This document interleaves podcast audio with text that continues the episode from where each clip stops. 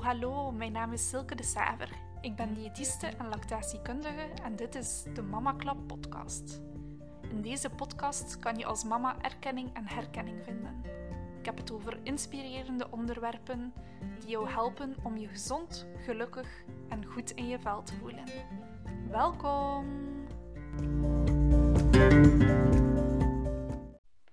Welkom bij de zesde aflevering van de Mama Club podcast. Uh, het heeft eventjes geduurd voor deze um, ja, aflevering er was, omdat het um, een heel gevoelig onderwerp is. Niet alleen algemeen in de maatschappij, maar zeker ook voor mij persoonlijk. Um, want je weet het, of je weet het niet misschien. het heeft bij ons ook uh, heel lang geduurd voordat we zwanger waren van ons dochtertje. Ja, ik zeg het, het is een onderwerp waar dat er nog een heel groot taboe op rust. En ondanks dat bij mij nog altijd een pijnlijk plekje is, Um, en waarschijnlijk nog lang zal blijven, um, wil ik er toch aan ja, bijdragen om dat taboe eigenlijk een beetje de wereld uit te krijgen. Want het is sowieso al heel eenzaam. Um, fertiliteitsproblemen hebben. ja, laat staan als je er niet een keer kan over praten of ventileren. Dan is het nog eenzamer natuurlijk. Het is bijvoorbeeld ook zo dat het pas was toen dat wij zelf over onze problemen vertelden uh, in onze omgeving, dat we te weten zijn gekomen dat best wel veel van onze familie en vrienden zelf fertiliteitsproblemen gehad hebben. Um, of bijvoorbeeld ook een zwangerschapsverlies um, ja, meegemaakt hebben. Terwijl ja, voordien dat wij daar eigenlijk niks van afwisten, dat die daar nooit iets over verteld hadden of wat dan ook. Dus ja, dat toont wel nog een keer aan wat voor een groot taboe dat daar nog op rust en hoe jammer dat dat eigenlijk is. Dus vandaar dat ik het toch heel belangrijk vond om deze uh, aflevering op te nemen. En om jou, als je zelf in hetzelfde schuitje zit als uh, wensouder, als je nog aan het wachten bent op die zo gehoopte zwangerschap, om jou ja, een hart onder de riem te steken. Um, om te laten zien dat je niet alleen bent. Um, en om jou ja, heel veel liefde, heel veel warmte toe te sturen. Um, ja.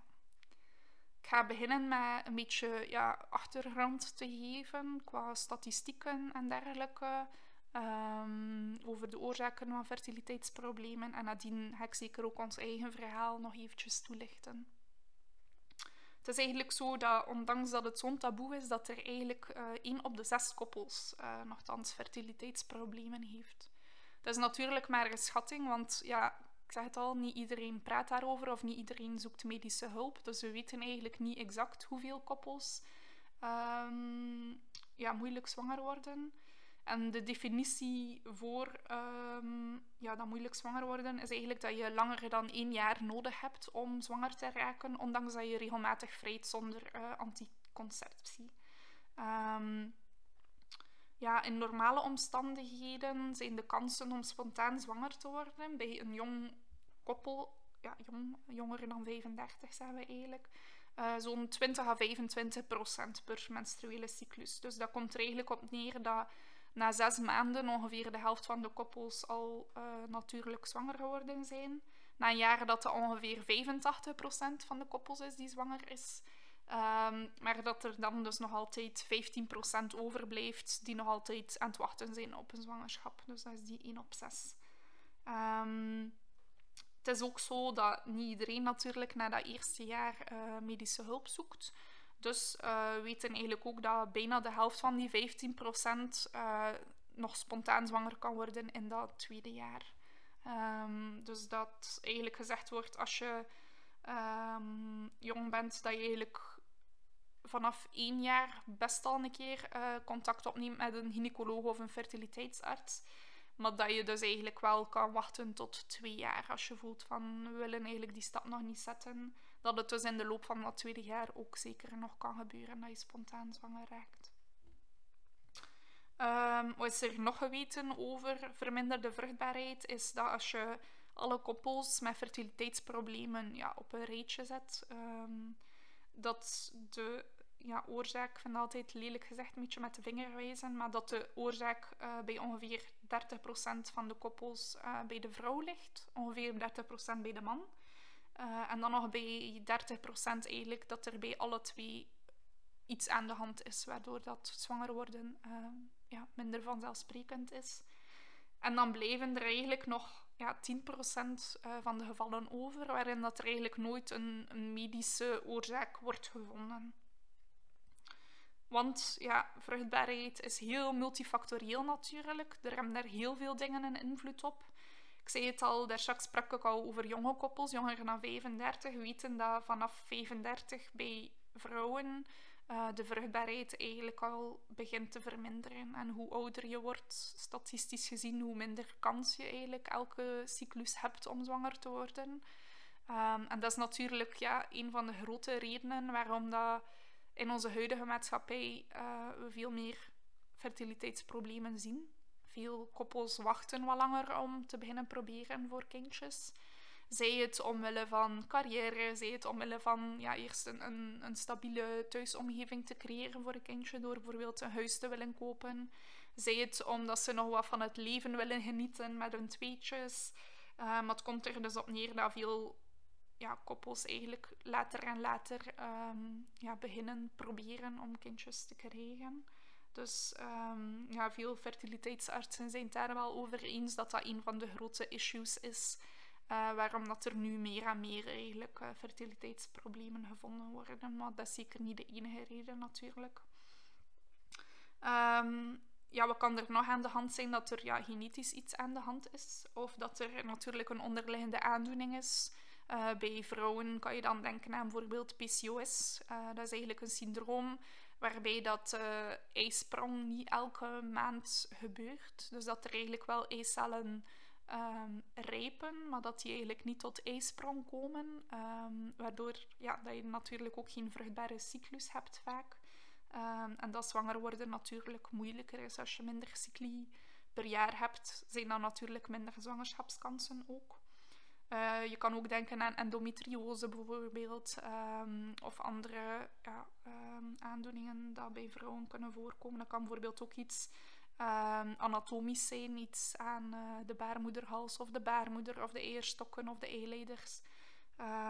dus ja, er, er, zijn heel veel factoren daarin. Uh, kan ook iets met de hormonen zijn natuurlijk. Uh, dus ja, op, op vrouwelijk vlak zijn er behoorlijk wat dingen die kunnen fout lopen, waardoor dat de vruchtbaarheid eigenlijk kan verminderen. Maar ook bij de mannen natuurlijk. Hè. Dus uh, voor de spermaproductie is er ook van alles nodig. ja, anatomisch moet alles in orde zijn. Um, die spermaproductie moet goed verlopen. Die, die zaadcellen moeten natuurlijk ook op de juiste manier naar buiten kunnen komen en dergelijke. Um, dus daar kan eigenlijk ook van alles aan de hand zijn, zowel op hormonaal vlak als anatomisch vlak, als um, ja, in het ontstaan eigenlijk, en in die rijping en die ontwikkeling van die zaadcellen. Um, dus je hoort het al, het is een ingewikkeld verhaal, vruchtbaarheid. Er spelen daar zoveel dingen een rol in. ook als we eigenlijk gaan kijken naar leefstijl en voeding en beweging, wat dan natuurlijk meer mijn dada is. Um, we zien bijvoorbeeld dat heel veel dingen zoals roken, drugsgebruik, uh, alcoholgebruik, cafeïnegebruik,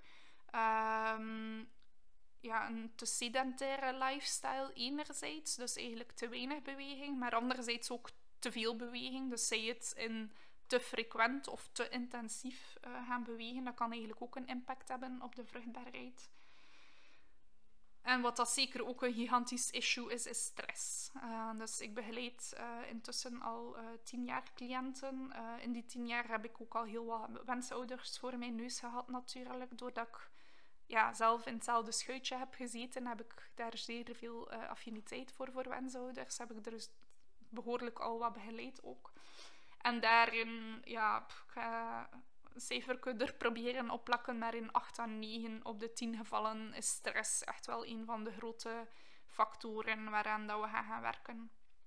Want um, ja, stress um, hangt natuurlijk ook samen met hormonen. Uh, de stresshormonen, cortisol, adrenaline, uh, die kunnen eigenlijk ja, de andere hormonen, dus de geslachtshormonen, enorm gaan impacteren. Um, ja, dus uh, stress is echt wel een heel groot issue uh, bij heel veel van mijn cliënten die een zwangerschapswens hebben. En dat is dus ook iets waar dat we heel vaak heel diep induiken uh, tijdens een coachingstraject. Um, wat moet ik nog vertellen? Ehm, ja, ons eigen verhaal een beetje schetsen misschien. Ehm, ik vind het altijd een beetje moeilijk. Um, ja, enerzijds omdat dat gewoon zo gevoelig is natuurlijk. Dat is uh, nog altijd een, een, pijnlijk plekje bij mij. Uh, maar anderzijds ook omdat ik het soms een beetje lastig vind. Omdat ja, wij hebben natuurlijk intussen ons dochtertje kunnen krijgen. Terwijl dat ik weet dat heel veel wensouders nog aan het wachten zijn op een kindje. Of dat nu het eerste is of een volgend kindje. Een kinderwens blijft een kinderwens natuurlijk. Um, maar anderzijds ja, hoop ik dat jou ook um, juist ja, de, de, hoop kan geven. Um, het, lichtpuntje aan het eind van de tunnel. ja, dat het nog altijd kan lukken, zelfs na jaren. Ja, we zijn zelf ook 4,5 jaar bezig geweest in totaal om uh, blijvend zwanger te worden. Uh, hebben ook een zwangerschapsverlies moeten verwerken. Dus het is ook een hele lange weg geweest. Uh, op, op den duur ja, werden wij ook wanhopig natuurlijk. Uh, waren de lichtpuntjes bij ons ook ver te zoeken. Um, dus ja, hoop ik dat een beetje um, ja, hoop en troost kan bieden. Vooral um, als jij nog ja, aan het wachten bent op die lang verwachte zwangerschap. Uh, dus ik vertelde het eigenlijk al een beetje. In totaal zijn we heel lang bezig geweest, maar beginnen bij het begin natuurlijk. We hebben eerst ja, een jaar, anderhalf jaar natuurlijk geprobeerd. Maar we hadden alle twee wel het gevoel van, mm, er zit hier iets niet juist. We gaan toch een keer uh, naar de gynaecoloog stappen. Um, en toen is er eigenlijk wel vrij snel gezien dat uh, de zaadkwaliteit van mijn man ja, niet fantastisch was, maar zeker ook niet dramatisch slecht. Um, dus is er al snel beslist om te starten met inseminatie.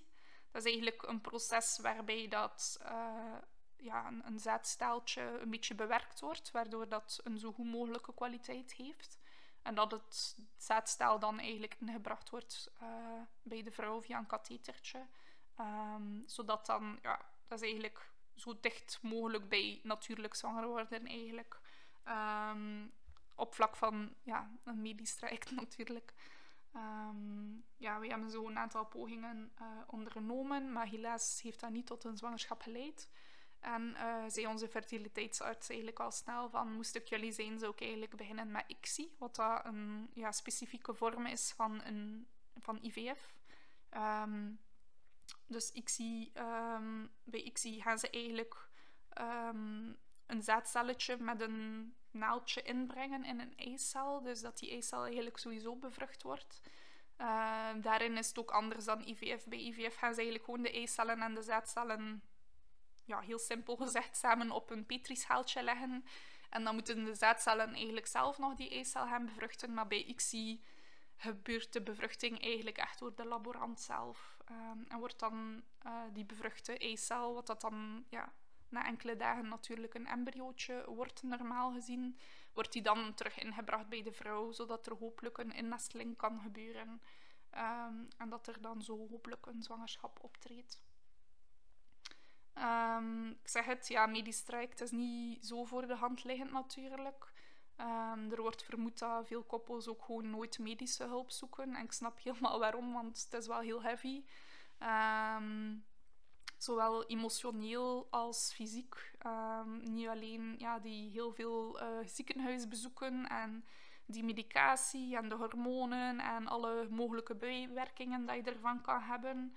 Um, maar daarnaast natuurlijk ook het onderliggende issue, de onvervulde kinderwens, die al mentaal en fysiek zo heavy is. Um, ik vond dat vooral heel lastig, ja, dat je die onzekerheid hebt, dat je eigenlijk ja, er kan niemand jou garanderen dat je sowieso zwanger zal worden. Dat vond ik eigenlijk het zwaarste. Dat ja, stel je voor dat iemand zou zeggen van kijk, je gaat er uh, vier jaar mee bezig zijn, maar op het einde van de rit ga je wel je kindje hebben.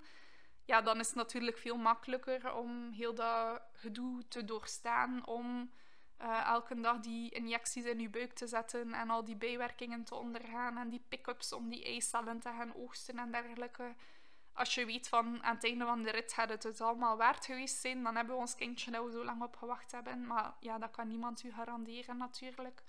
Dus dat vond ik uh, ja, eigenlijk het zwaarste om te dragen. Uh, die, die onzekerheid en ja, niet weten hè, of dat ooit zal... Uh, ja, hoe komen is veel gezegd, maar of dat die zwangerschap er ooit zal komen.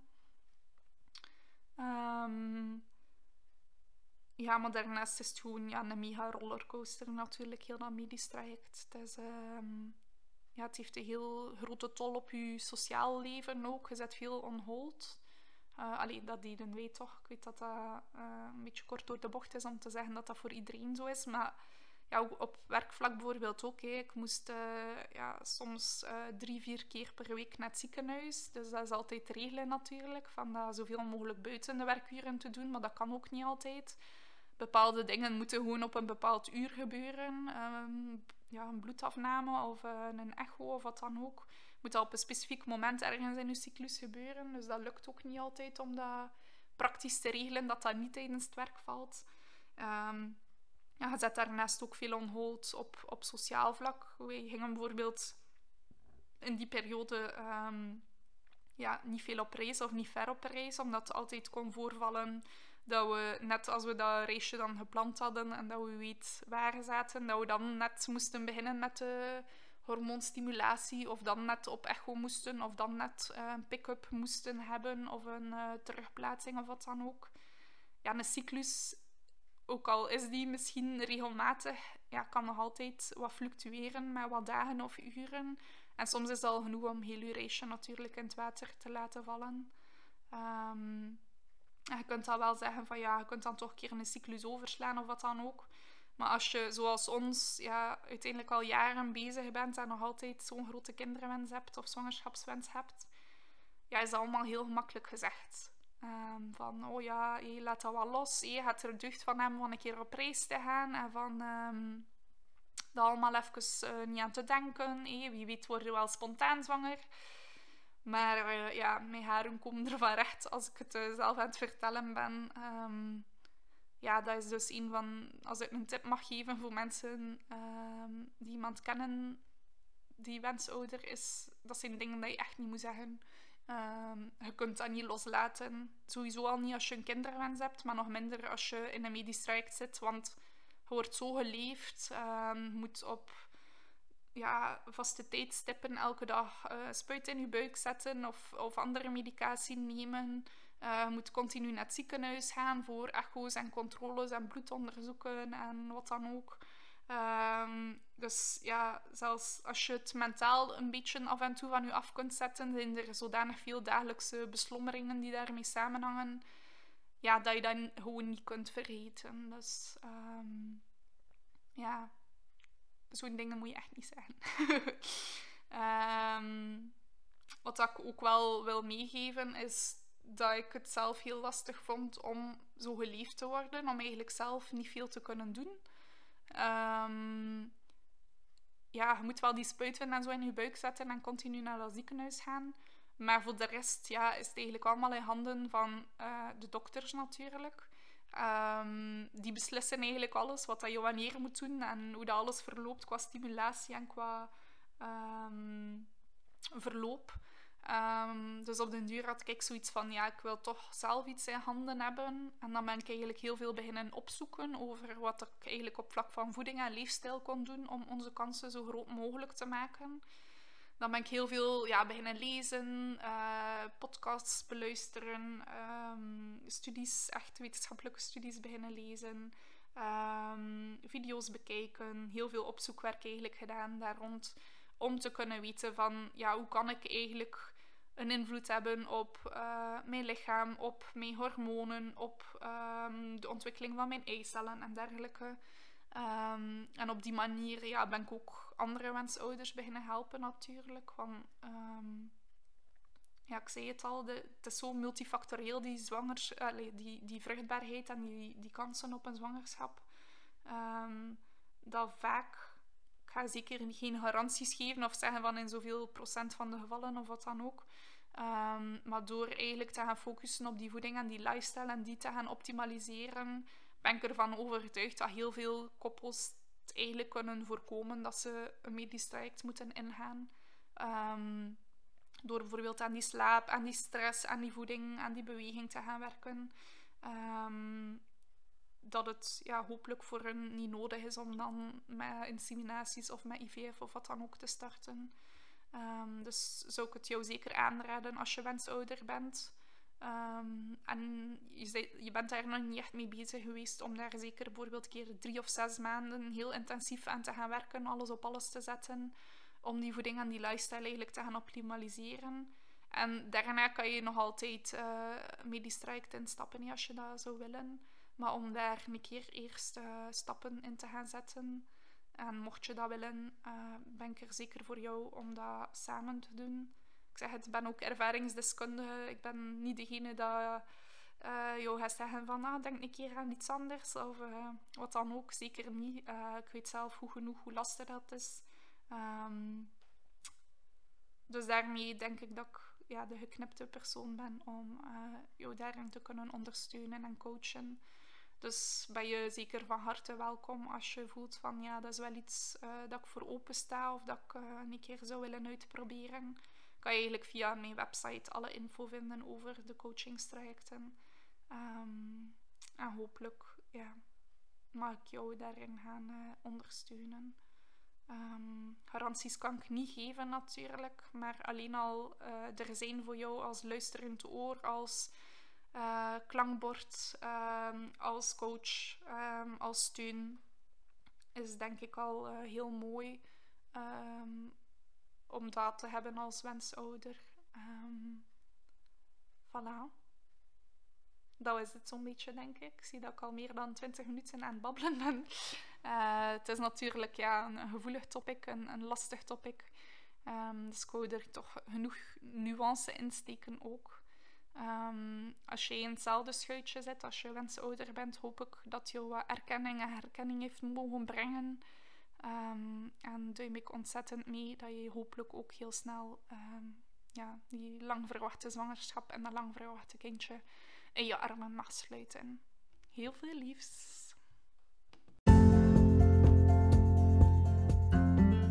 Bedankt voor het luisteren. Heb je genoten van deze aflevering?